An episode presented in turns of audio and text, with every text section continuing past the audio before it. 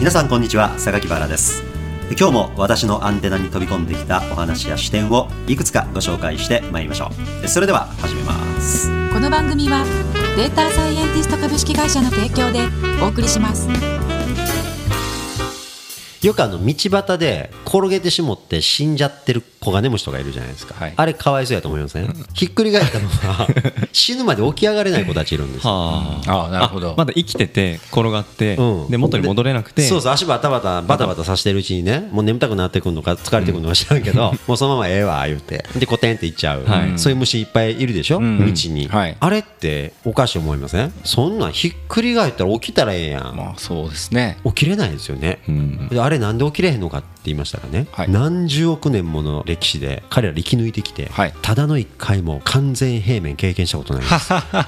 そういうことか。面白い。完全平面に直面することのできた生物はね起き上がれなかった子たちは絶滅していってしまってちっちゃいうちにねもう死んでしまってその生殖年齢に達するまでに死んでしまうもんだから偶然起き上がれるぐらいの首の長さだったりとか、うん、手が届いたとかね羽で起き上がれたとかって偶然そういう体の感じやった子たちがまあ生き延びて子孫残してまた次の代また残して。そやからそのひっくり返ってたことが致命傷になる環境で生活してこれた子たちは割と起き上がるの得意なんですよね、うん、起き上がれた子たちだけが生き延びてきたから子供残せたってことなんでしょうけど、うん、よくあの道でひっくり返ってどうにもならなくなっちゃう子たちはねうわ知らんかった世の中にこんなのあるんやなみたいな。なるほど。人間が出てきて突然道をきれいにし始めてね、うん、その完全平面に近い空間の面積が急増したわけですよこの地球上に、はい、それまでは極地だけだったとかねその氷の平板のところなんて極地だけとか、冬の冬眠してる間だけ自分たちの知らん地表で完全平面がいっぱい生まれてたっていうのはよくあったんでしょうけど、はい、自分たちがその活動している季節にこんな平凡なものが現れるなんていうのはもう未経験なわけですよあの子たち、うん、ごめんね。昆虫たちみたいな。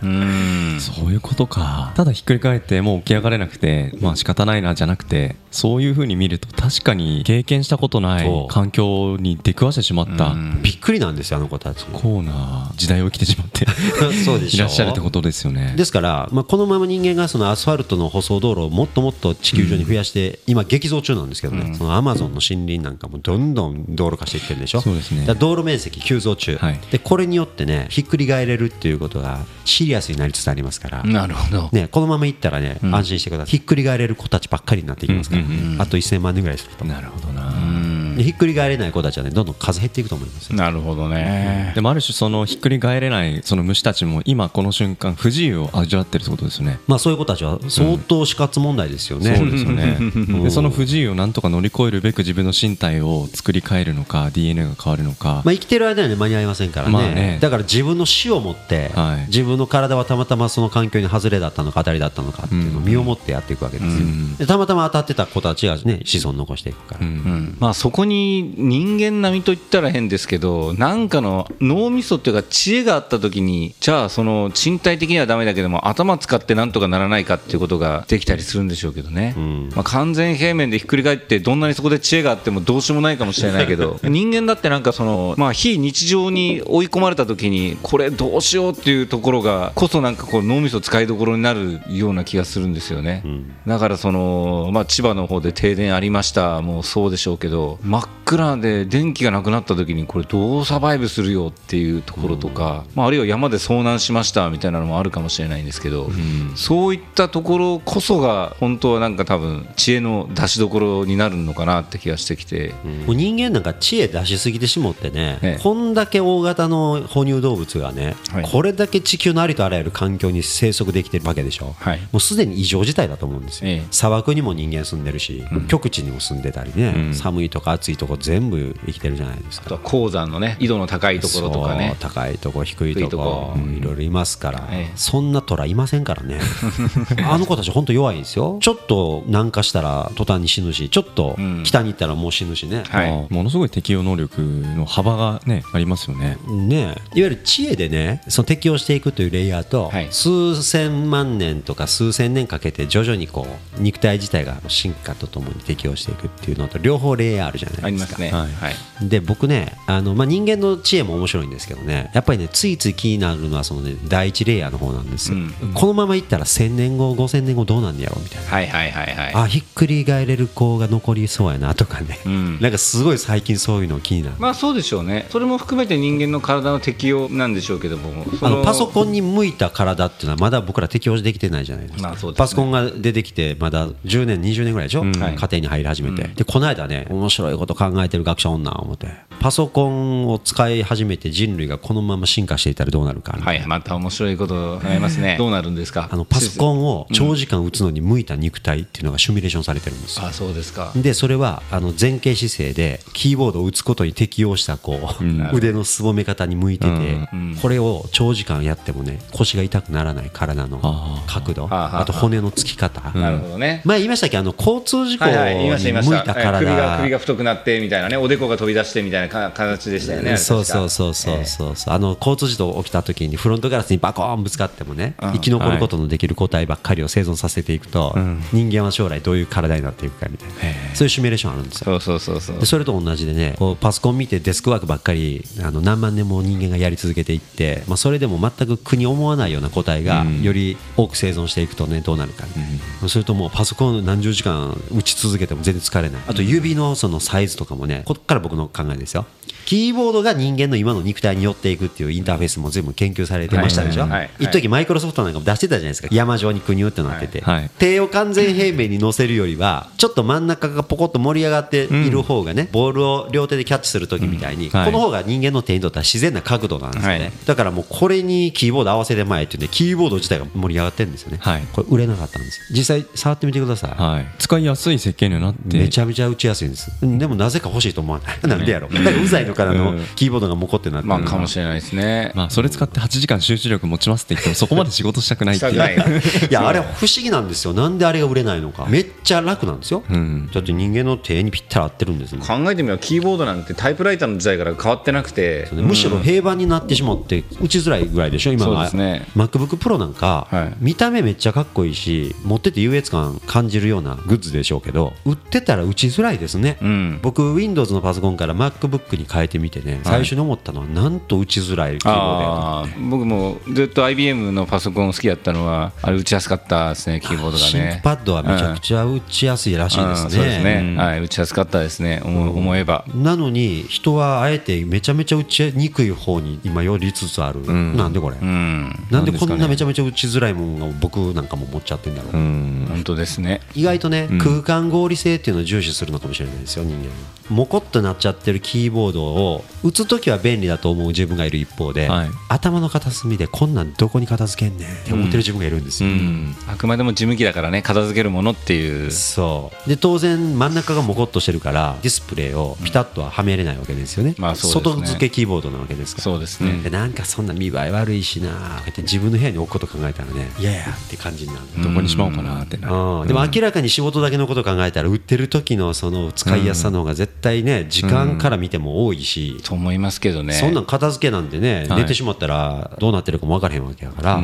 自分の肉体に関係ないんだけど。これなんか昔のアニメかロボット漫画かな。ロボットを操作する操縦士。体にこうやって動かしながら。ありましたよ。あれ何でしたっけ？うわなんだったかな、えっとボルテス5かな。なんかいくつかあったと思いますよ、であれっていうのは要するに戦闘道具。戦闘道具となってきた時には多分限りなくさっきのコンピューターのこれじゃないですけど生きる死ぬの世界ですから相手よりも1秒早く弾を撃つとか相手が来た弾をさっと避けるとか、はい。そうなってくるともう身体感覚に近いものじゃないとダメになるかもしれないけどあの事務機でなんか仕事してる限りにおいてはそこまでの究極状況に迫られないから そこのニーズが生まれないとか。だから見た目の方を、まあ、重視案外そのさっきの空間間合理性とかね、あ戦闘機乗りとかわかんないですけど、まあ、ゼロ戦の乗り心地よかったっていうのは僕聞いたことないですけどこの人間工学に基づいたものであれば本当に究極の戦いで相手を一歩出し抜けるっていうのが行き着く先はもうプロレスかボクシングでええちゃうのになりそうですよね。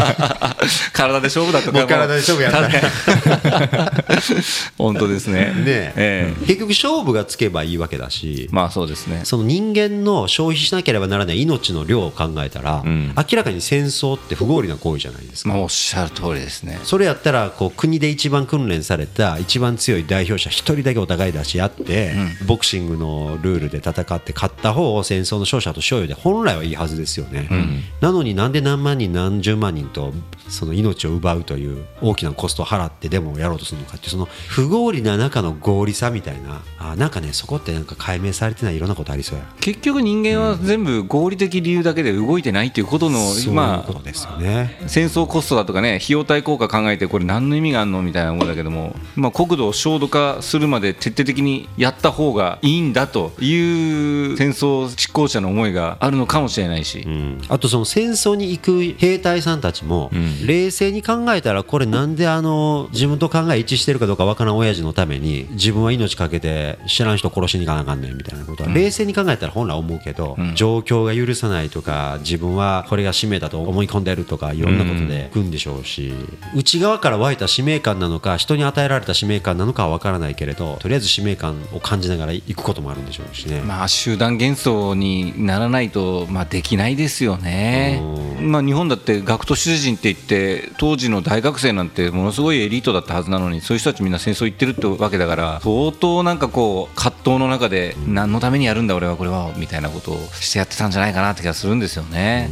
人間の何がすごいってね親指がこの向きにたどり着いた瞬間ねなんかこう物を持つ掴む革命が起きたんですよなるほあどー。なるほど。でねあのね面白い話があってね。あのー我々人間の体ってね同じサイズ体重の哺乳動物で一番体重比で重いものを持てる哺乳類らしいんですよ。いや馬とか象の方が重いもの運べるやんって一瞬思うでしょ、はい。違うんです。あの要するに手を使って自分の体重に比べてまあまあの重さのものを姿勢を崩さずにひょいと持ち上げてスタスタって歩いて運べるじゃないですか。これ他の動物はね結構苦労する。あそのこれはね何に起因するかっていったらこの親指の大きさとこの向き、ん。これがなぜか我々人間にだけに実現してしまって、これが絶妙らしいんですよね、なるほどなるほど、うん、なのでこれでカバンも持てるし、はいそうですね。ね、弓もいることができるし、はいでなかなか他の動物が同じようにできない。確かにそうかもしれないですね。だからたかだか物をひょいと持ち上げて運ぶっていうただそれだけのことがはい。他の動物には至難の技であることが多いっていうんですよね、うん。うんそう言われてみたら確かにあのテレビでよくねあのお猿さんが木を何本も拾ってん。必死で運んでるシーンとか僕見たことあるんですけど、はいはいあんな器用なお猿さんでさえも枝を何本か掴んで抱えて半鏡でうんスタスタスタっ